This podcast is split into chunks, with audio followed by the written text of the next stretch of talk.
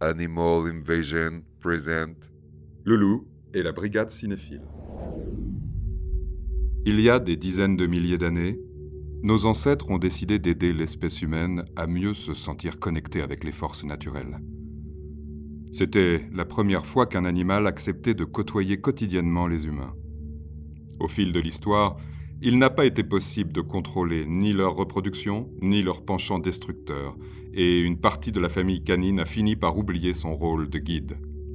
La brigade cinéphile, unité sans élite et indépendante, se donne pour mission d'étudier l'humain par le biais de l'une de ses formes d'expression, le cinéma, en espérant réveiller les consciences et créer un mouvement de lutte pour la nature.